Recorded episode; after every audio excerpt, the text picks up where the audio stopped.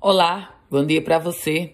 14 de fevereiro de 2022. Estamos chegando com as primeiras notícias do dia, registrando que as delegacias de plantão em Natal e no interior ficaram fechadas, mesmo após a paralisação dos, mesmo após o final da paralisação dos policiais civis. Isso aconteceu nesse final de semana e foi motivado, segundo o Sindicato dos Policiais Civis, porque muitos agentes trabalhavam nas delegacias de plantão durante as folgas e, como eles estavam de folga, depois de toda essa greve, decidiram não voltar ao trabalho nas suas folgas.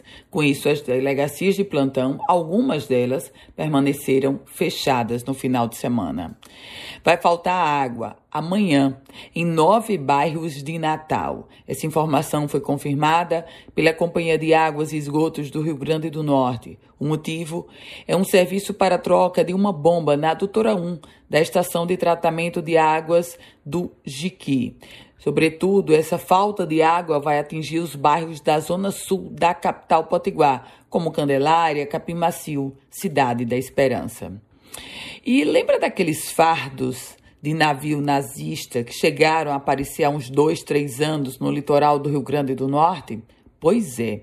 Quem caminhava pela praia de Cotovelo, em Parnamirim, voltou a se deparar com esses objetos, no mínimo, estranhos. São pacotes, pacotes grandes, pretos, que aparecem na beira-mar. E estudos já mostraram que isso se trata de fardos de navio nazista que naufragou na Segunda Guerra, e esses fardos aparecem aqui no nosso litoral.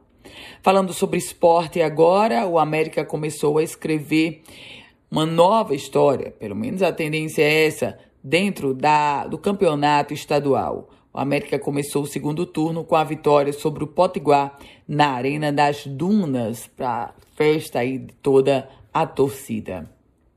Vamos falar sobre, sobre política porque o presidente estadual do Cidadania, Valber Júnior, já anunciou que o partido vai apoiar o ex-prefeito de Natal, Carlos Eduardo Alves, seja para o cargo que for. A prioridade do Cidadania é o apoio a Carlos Eduardo. Carlos Eduardo, só lhe atualizando, que hoje está posto como pré-candidato ao Senado na chapa de Fátima Bezerra.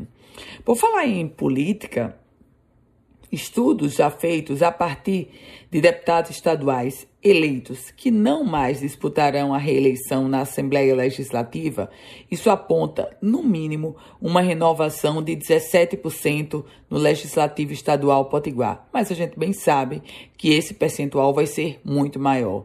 O percentual de 17% dado como certeza é pelo fato de deputados como Kelps Lima, vai ser candidato a federal, Alisson Bezerra, hoje é prefeito de Mossoró, Sandro Pimentel, foi caçado, enfim, é o cálculo a partir dessa situação. E ainda sobre política, o, a governadora Fátima Bezerra está aí às voltas tentando definir o seu candidato a vice. Antenor Roberto, o atual vice, perdeu muito espaço depois da inabilidade na negociação com os policiais civis.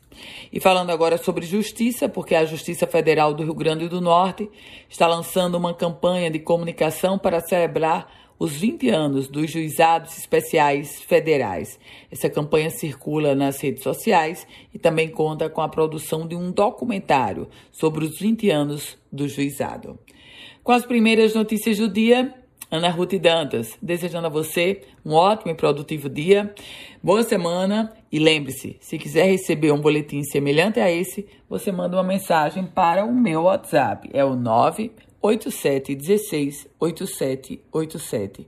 Uma abençoada semana para você.